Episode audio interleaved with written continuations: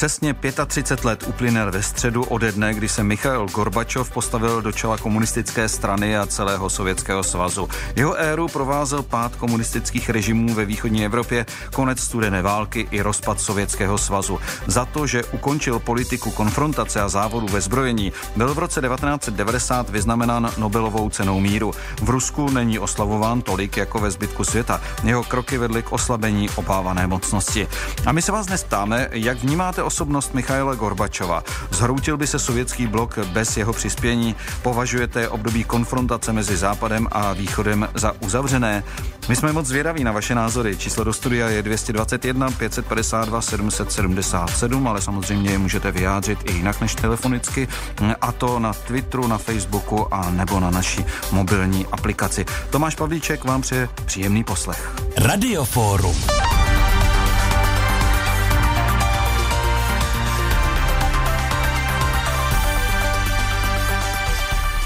A naším hostem je zahraničně politický komentátor Českého rozhlasu, odborník na postsovětský, ale i na sovětský prostor Libor Dvořák. Dobrý den, Libore. Dobrý den tobě, Toma, i všem našim posluchačům. Eh, Libore, jak to vlastně všechno začalo? Jak se Michail Gorbačov dostal na pozici generálního tajemníka? Eh, ono předtím eh, komunistické strany Sovětského svazu, ono předtím bylo několik tedy vůdců, kteří velmi rychle skončili, ale proč padla volba právě na něho? Tak já bych s dovolením trošku netradičně začal vtipem, který tehdy koloval po Moskvě i vlastně po celém Sovětském svazu. Eh, jak si zapneš večer zprávy, tam se objeví eh, populární hlasatel, tehdy nikoli moderátor a říká, vážení televizní diváci, vy tomu asi nebudete věřit, ale už nám zase umřel generální tajemník. Eh, to je podle mého soudu, ono to vypadá jako vtip, ale je to zkrátka tak. No my jsme sledovali těch několikero ano, ano, ano, a připomeňme našim posluchačům tu posloupnost. Eh, byl to nejdřív Leonid Brežněv, poté Jurij Andropov a poté Konstantin Černěnko. V tuto chvíli eh, zkrátka to sovětské politbyro pochopilo, že s tím vlastním gerontokratickým složením musí něco udělat a právě proto v tuto chvíli padla volba na Michaila Gorbačova. Měli bychom tady také asi připomenout jednu velice důležitou okolnost, která tomu mohla na pomoci. Michail Sergejevič byl proteže Eh, samotného Julie Andropova, tedy bývalého šéfa, šéfa KGB. KGB. No to mě zajímá, pardon, ano. že tě přerušu, ale uh, jejich politické vize si nějak neodporovaly? Víš, já bych řekl, že nějaké politické vize samotného Michaila Gorbačova, dejme tomu na tom přelomu 70. Mm, a 80. let, kdy on se velmi rychle stal eh, nejdřív eh, kandidátem na člena politbyra v 80. roce přímo členem politbyra, eh, tak asi nebylo příliš jasné, co v něm dříme, protože pro ty staré soudruhy hm, to byl mladší mladší, velmi nadějný, velmi úspěšný soudruh, eh, krajský, eh, krajský tajemník strany ve Stavropolu na jihu Ruska, tedy v oblasti, kde se, kde se vlastně sám narodil. A tehdy patrně vůbec nikdo nevěděl, co v něm dříme, že studoval se Zdeňkem Mlinářem například a tak dále a tak podobně. Můžu se a, zeptat, ano, pardon, že tě přerušuju pořád, je mi to trapné tiskákat do řeči, ale eh, mě, když k tomu takhle eh, hezky spějeme, tak by mě zajímalo, eh, kde se vlastně v něm probudily ty reformátorské sklony? A jak, co ho vlastně přimělo k tomu, že já nevím, nakonec i částečně zrušil cenzuru cenzuru a povolil do jisté míry i podnikání. Já bych řekl, tak to podnikání to je trošku s otazníkem, protože to byly tak, ty takzvané kooperativy, ale vezměme to, vezměme to po pořadě. On byl z rodiny z toho jihu Ruska, která byla ve 32. a 33 poznamenána eh, hladomorem, který vyvolal uměle Stalin, nejenom na Ukrajině, kde se to připomíná nejčastěji, ale právě také v Jižním Rusku i jinde, to za prvé. A za druhé jeho prarodiče eh, byli postiženi v 30. letech, to jest to je člověk, který už z té rodinné anamnézy eh, při své nepochybné inteligenci, při svém vzdělání a rozhledu pochopil, že v té zemi se prostě musí něco zásadního změnit, eh, tak se do toho pustil, s jakými úspěchy k toho se teprve dopracujeme. Určitě a dopracujeme se toho i s našimi posluchači, doufám. Eh, prvním z nich je Ivo Ládenberger. Dobrý den. Dobrý den. Eh, jak vnímáte osobnost Michaila Gorbačova? No, nic moc, protože ty jeho snahy v té době samozřejmě eh, byly, vypadaly zářně, co se týče mediálního obrazu, tak eh, v té době vypadal jako doslova spasitel, ale jelikož vlastně neměl, nedokázal si vlastně doma v Sovětském svazu tehdejším získat dost příznivců pro ty svoje hodně chabé ekonomické reformy, ale z druhé strany se nechal vlastně eh, tím západem eh, zmanipulovat, nechal si naslibovat a takže co se týče té studené války, dobře, to zbrojení teda dejme tomu nějakým způsobem se Eh, snížilo, odstavilo, ale z dnešního pohledu vidíme, že to vlastně nemělo žádný význam. Ta rivalita západ-východ je furt. No na druhou stranu se změnilo ledacos i pro nás a obzvlášť eh, tom, že my jsme, dejme tomu, když to úplně zjednoduším, eh, přepadli do jiné sféry vlivu. Myslíte si, že by se třeba sovětský blok zhroutil bez Gorbačovova přispění? Já myslím, že určitě, že to, že uh, jeho si spíš bych řekl, že byl vybrán, protože byl inteligentní, uměl, uměl i, jak se říká, improvizovat, dokázal jednat uh, se světovými státníky, ale uh, i bez něj by to asi ten sovětský svaz neudržel, protože oni už, jako to bylo v podstatě i u nás, už si nevěděli soudruzi rady kudy kam. Tak děkuji vám eh, za vaše názory, díky, přeji hezký den.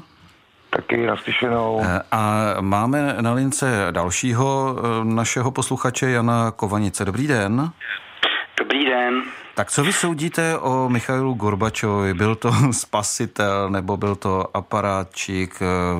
Dotklo se, dotkla se jeho politika nás tady v České republice? dotkla velice moc nás v Česku, ale eh, v tehdejším Československu, ale hlavně i celého světa. Eh, my jsme teda měli hlavně strach eh, v těch 80. letech, když sem přišly sovětské zbraně, možná i jaderné, že nepo, nepochybně jasný rozpad Sovětského svazu, který nedostačoval hospodářský uzbrojen prostě západem, by mohl jak se vyústit až ve světovou válku, protože když, jak se říká, kobila umírá nejvíc kopetam, za Brežněva by tohle bylo možné. My jsme toho Gorbačova při, přivítali jakožto takového posla dobrých zpráv a my jsme ještě v těch letech tak nějak byli pořád ve vleku eh, vzpomínek na 68. rok na socialismus lidskou tváří a Věděli jsme, že taky jsme věděli to pozadí s tím linářem, spolužáka tohleto. Věděli jsme, že, že viděli jsme v něm teda takovou jakoby záchranu, ale pak se mu začali říkat Myška Hovorka, protože hodně mluvil, ale málo, málo co jakoby konal na poli hospodářským. Na poli hospodářským se mu to moc nevedlo, ale na poli tom zrušení cenzury to pro nás mělo obrovský význam, protože například na pokyn z Moskvy se e, přestala rušit e, Svobodná Evropa v roce 88. E, pracoval jsem tenkrát eh, v Mezinárodní telefonní ústředně a nám na střeše na, eh, na věži najednou eh, stál vysílač Moskva, který vysílal prostě, tam jsme třeba věděli najednou z ruského vysílání poprvé, já nevím, takový filmy perestrojkový, který nás opravdu velmi překvapil a hmm. připomnělo nám to ten kvas v těch 60. letech u nás. Samozřejmě byl, měl, měl omezení, který byl daný tím, že byl komunista a pořád věřil a to byla právě ta chyba, kterou podobně udělal jako Dubček, že si totiž myslel, že když zruší cenzuru a zavede demokracii, takže lidé sami pochopí, že socialismus a komunismus je to nejlepší, co jim jako se může stát a budou proto dobrovolně hlasovat. A hmm. to byla jeho, jeho velká chyba, eh, nebo spíš než chyba, tak jaksi omyl, a on k těm, on k těm, on k těm dalším reformám byl, byl vždycky tlačený tím, že vlastně to, co způsobil, nevěděl, co způsobil. My jsme si se ženou říkali, jestli to dělá na schvál nebo nevědomky a dělal to nevědomky, hmm. protože něco způsobil, ale ona se spustila a on pod tím tlakem třeba jednal. Já se pamatuju, když byl v roce 1988 v Praze, to byl velký ano. jako úspěch politický jeho. Ano, to byl, jak se říkalo a zpívá v písni, to byl Gorbačov, co ho znal celý Dlabačov. no, no. Ano, já tam byl. jsem byl na ty, na ty eh, prostě mm, eh, na těch příkopech, ano. tam najednou uprostřed davů šel prostě Gorbačov s tím naším vedením, Hosák tam prostě úplně přikrčeně se plaše díval kolem, davy lidi, kteří tam nebyli naverbovaní prostě z, z, ze škol a, a, a, a s firem, ale dobrovolně a jásali tam a Gorbačev prostě rozdával úsměvy, tiskl ruce, ale my jsme čekali tehdy že se nějak vyjádří a omluví za rok 1968, do roku, jako 20 let poté. A to on jaksi neudělal. On jaksi to striktně v té době, 88, odmítal. A pak se hmm. ukázalo, že skutečně, že měl tyhle ty limity, že ještě vlastně, eh, když už byl Jelcin prezidentem ruským a nějak byli spolu v nějakým interview, tak se, se jich ptali na, na to, jak vidí komunismus, tak Jelcin tenkrát jasně jak se odmítl a, a Gorbačov byl strašně překvapený a strašně ten komunismus jak si vítal. A jsem rád, že jsme stihli eh, ten rok 89 9 v té Evropě, dřív než teda eh, vznikl ten puč ozbrojený eh, v Rusku v roce 1991, mm. protože pak by to asi vypadlo jinak. Takže my jsme měli takový okno, mezi vymřením ty gerontokracie v Rusku, v Sovětském svazu a potom vzepětím toho, toho armádního, armádního ruského imperialismu hmm, a v tomhle bokínku si myslím, že teda nejen Československo, ale celá střední Evropa pocítila, pocítila ten, eh, ten, to uvolnění toho tlaku, který vedlo až k tomu, že vlastně eh, my jsme věděli, že už tady sovětský vojska, které v té době byly v celé střední Evropě, že nezasáhnou proti obrodným procesům, který probíhaly různě v každé zemi. Hmm. A dokonce mám takovou zprávu, že v roce 1989 dokonce snad zástupci občanského fóra byli, byli v, v, v, v, v, v tom vojenském prostoru Eh, středních vojsk, kde to jako domlouvali, že teda Sověti eh, ne, nevědou s těmi tanky mm. jak si, eh, proti, proti, proti stanetové revoluci. Tak, tak jsme si moc hezky i zaspomínali. Díky za to. Tohle, co pro nás, pro nás to byl prostě obrovský zázrak. Tak díky za tuhle osobní vzpomínku, díky a naslyšenou. A teď se ještě uh, jsme ve spojení s panem Pokovským. Dobrý den. Tak je, ještě dostávám zprávu, že nejsme ve spojení s panem Pukovským, s dalším naším posluchačem, ale eh, zeptám se Libora Dvořáka, který tady poch, eh, pokyvoval a vlastně se dost usmíval při tom předchozím vstupu, eh, tak jestli by souhlasil s tím vším, co tady bylo řečeno, to je, že třeba i my Češi jsme vlastně do Gorbačova vkládali větší naděje, než on mohl splnit. To bych neřekl principu jsem souhlasil s oběma mluvčími předchozími našimi posluchači, byly to velmi cené postřehy. Pro mě bylo velice zajímavé teď eh, v závěru toho druhého vstupu eh, souhlasím s tím, že to okno 89. Eh, roku bylo velmi, tak říkajíc, šikovné, proto se také tenkrát zkrácela celá východní Evropa. Vždyť to se netýkalo jenom nás a připomeňme, že jsme byli vlastně jedni z posledních, takže to zas takový zázrak nebyl. Jiná věc je, jak by se celá věc utvářela, kdyby už Gorbačov byl povalen, eh, byl instalován Boris Jelcin. Ano, potom jako, Puči. Ano, ano, potom Puči. Jak by se on zachoval k tomu, k tomu rozpadu eh, té imperiální říše, já si myslím, že pro Michaila Sergejeviče bylo největší nevýhodou, a to už tady taky zaznělo eh, Míša Hovorka, že to byl člověk jaksi eh, rád eh, diskutující, ale možná v rozhodujících okamžicích málo rezolutní. Tomu mají eh, nejvíc za zlé jeho krajané, Takže my ho samozřejmě budeme velebit každopádně, protože nás toho komunistického jha jednoduše zbavil a je jedno... A, a je, ano, vlastního. A je jedno, jestli to tak myslel nebo nemyslel. Každopádně pro nás je, pro nás je e, e, tento zcela reálný fakt nejpodstatnější, zcela bazální. Tak, pro, pardon, jenom jedna no. věta. Pro Rusy je to přesně naopak, protože to byl počátek konce jejich říše, i když počátek konce jejich říše byl někde úplně jinde, ten byl v té přílišné sovětské rozpínavosti, kterou Sověti nakonec především ekonomicky nedokázali unést. Tak a už máme na lince ohlášeného eh, pana Pukovského. Dobrý den. Dobrý den, pane redaktore. Já vás už poslouchám téměř 70 roku, tak se o politiku trochu zajímám. Ale myslím si, že Michal Gorbačov byl prvním prezidentem Ruska, který usiloval o porozumění a uvolnění mezinárodního napětí. Podali si ruce s americkým prezidentem Reaganem, podepsali dohodu o raketách stažení krátkého a středního doletu a začala soutěž na hvězdnou válku. Z které strany to víme. Rozpadla se Varšavská smlouva a k Rusku se přiblížil takzvaný Severoatlantický pakt a bylo po dohodě. Pan Jelcin to možná ještě chtěl propít, to Rusko, ale teď se toho ujal Putin a jsme zase tam, kde jsme byli. Naschledanou. Díky, naschledanou.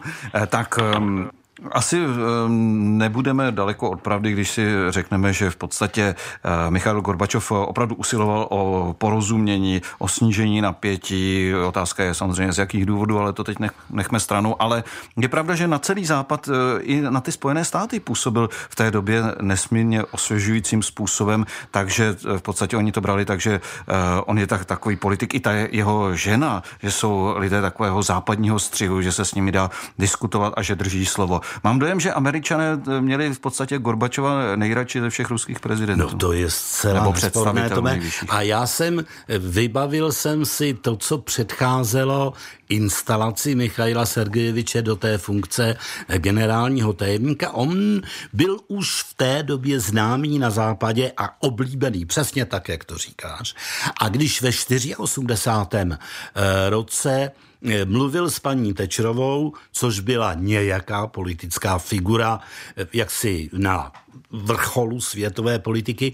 A Margaret Thatcherová tenkrát řekla, pan Gorbačov je člověk, s nímž stojí za to mít co dočinění. A plně tak vyjadřovala právě pocity západu.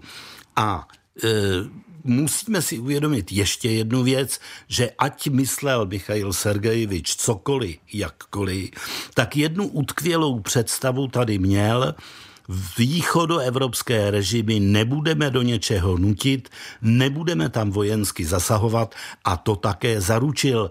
Já si myslím, že to hodně vypovídá o mm, Gorbačovově jistém idealismu, protože patrně ve chvíli, kdy se k tomuhle, o čem teď mluvím, rozhodl, mm, tak nedohlédl jaksi důsledky takovéhoto počínání a pro Rusy samotné by asi byl nejpřijatelnější člověk s Gorba tehda, s Gorbačovovými návrhy a nápady, ale člověk poněkud rezolutnější, eh, soustředěnější, důslednější, či jak to všechno říci.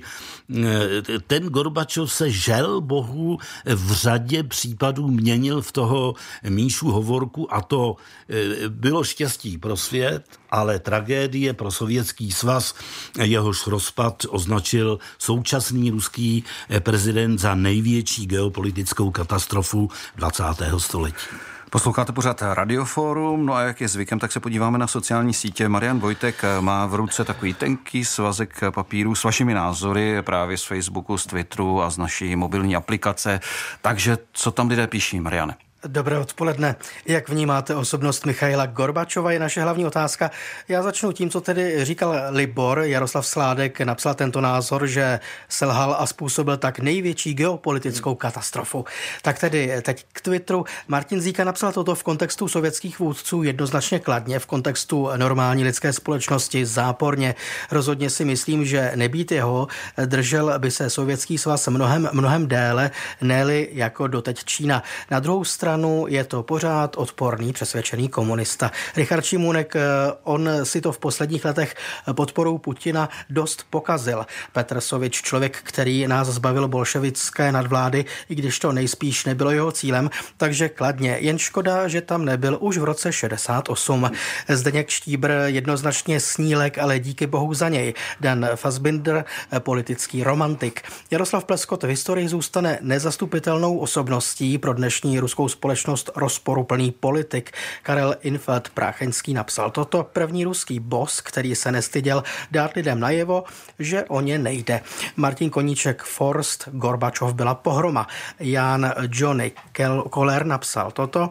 Chtěl reformovat sovětský svaz a komunistickou stranu a nakonec pochopil, že je to nemožné. Jaroslav Jachau, nejlepší prezident za éry Sovětského svazu. Václav Peroutka pokládá tento dotaz. Gorbačov je táta sametovky Škodovky má vůbec v Praze ulici? Lukáš Hudec vnímá Gorbačova strakatě, jak napsal.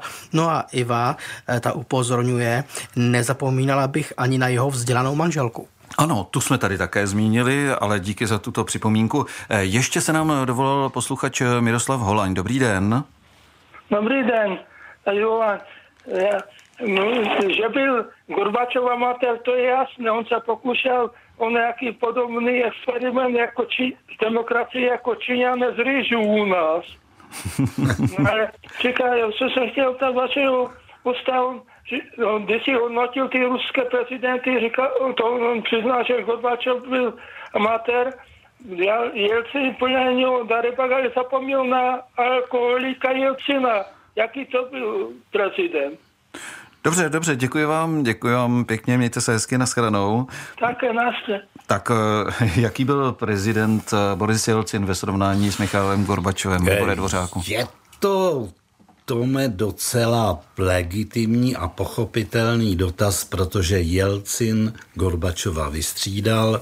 Uvědomme si, v jaké situaci. V situaci, kdy se Michail Sergejevič v srpnu 1.90 stal obětí eh, toho srpnového puče, eh, v té chvíli ztrácí veškerou sílu, pokud vůbec v té době ještě nějakou měl. Boris Jelcin byl už v té době zvoleným, všelidově zvoleným prezidentem Ruské federace a byl to právě on, kdo inicioval 8. prosince téhož roku, tedy 91, eh, zrušení Sovětského svazu a jeho nahrazení velmi pofidérní mm, společenstvím nezávislých států. Zkrátka dobře, to byl člověk, který definitivně vyrazil z Gorbačových rukou jakoukoliv iniciativu, takže když mu ten stát eh, de facto zrušil společně s eh, ukrajinským eh, prezidentem Kravčukem a běloruským, teď jsem zapomněl jméno, budíš, za chvilku si vzpomenu, nevadí, Eh, toho 8. prosince, hm, tak zkrátka dobře Gorby nemohl reagovat jinak, než že 25. prosince prostě své pravomoci složil, protože jeho stát přestával existovat. V, dostaneme se ale do těch 90. let. Jelcinovo období bylo nesmírně těžké v tom, že země se ocitla vlastně i kvůli Gorbačovovi v těžké ekonomické krizi, ale podařilo se mu nastolit ekonomické reformy, na které si sám Gorby netroufal.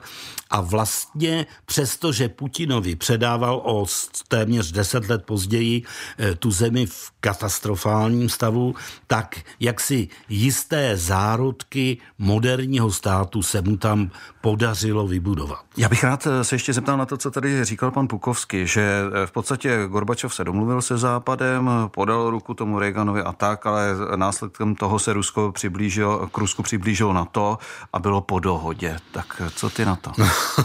no, Ona je to víceméně pravda, také si v téhle souvislosti připomeňme Měchovskou bezpečnostní konferenci každoroční z roku 2007, kde to Putin, tak říkajíc minimálně verbálně západu nandal, všechno mu to vyčetl, my jsme zrušili Varšavskou smlouvu, vy jste si nechali na to se slibem, že nebudete postupovat na východ, přesto postupujete dokonce eh, do našich bývalých svazových republik. Teď se pokoušíte o Gruzii, pokoušíte se o Ukrajinu. V obou těchto zemích posléze došlo k těm válečným konfliktům, ale jak vidíme, Putinovi se zřejmě v tom roce 7, tedy už před 13 lety, podařilo Západ vystrašit, takže ten postup dejme tomu ukrajinským a gruzínským směrem se při nejmenším zpomalil, ne úplně zmrazil a vlastně se to všechno také odehrává eh, spíše ve sféře mlhavých příslibů než nějakých reálných kroků. A jenom velmi stručně, jenom ano, jednou, dvěma větami na závěr. Eh, rozpadl by se Sovětský svaz i bez Gorbačova nebo ne? Víš, já si myslím, Už se nám to tady rozpadá. myslím, že by se rozpadl, ale možná by to bylo daleko, daleko zdlouhavější a bolestnější. Tak eh, říká Libor Dvořák, eh, odborník Českého rozhlasu na postsovětský prostor. Já ti, Libore, moc děkuji. Není zač. Povíme si eh, potom časem o tom, jestli by tady neměla být Gorbačová ulice. tu uliční válku, to jsme měli minulé v Radioforu, ale abychom se dostali k Twitteru a k tomu, co píší naši posluchači v anketě, tak jak anketa dopadla, Mariane Vojtku? Ona dopadla tedy stejně jako na webu, ovšem na rozdíl od eh, Twitteru můžete na webu i nadále hlasovat. Adresa je plusrozhlas.cz. Jak vnímáte osobnost Michaila Gorbačova? Odpověď spíš kladně. Tak, eh, takže tu ulici by přece jenom mohl mít. Tak eh, děkuji, Hezko pokud ji už nemá, tak to si zjistíme potom. Tolik Marian Vojtek, díky a naslyšenou. Loučí se od mikrofonu i Tomáš Pavlíček, na koho se nedostalo, tomu snad dáme prostor příště. Já se budu těšit zase po půl jedné po zprávách zítra u Radiofora. Přeji vám hezký den, možná i ve společnosti Českého rozhlasu Plus. Teď následující, následují zprávy a po nich odpolední publicistika.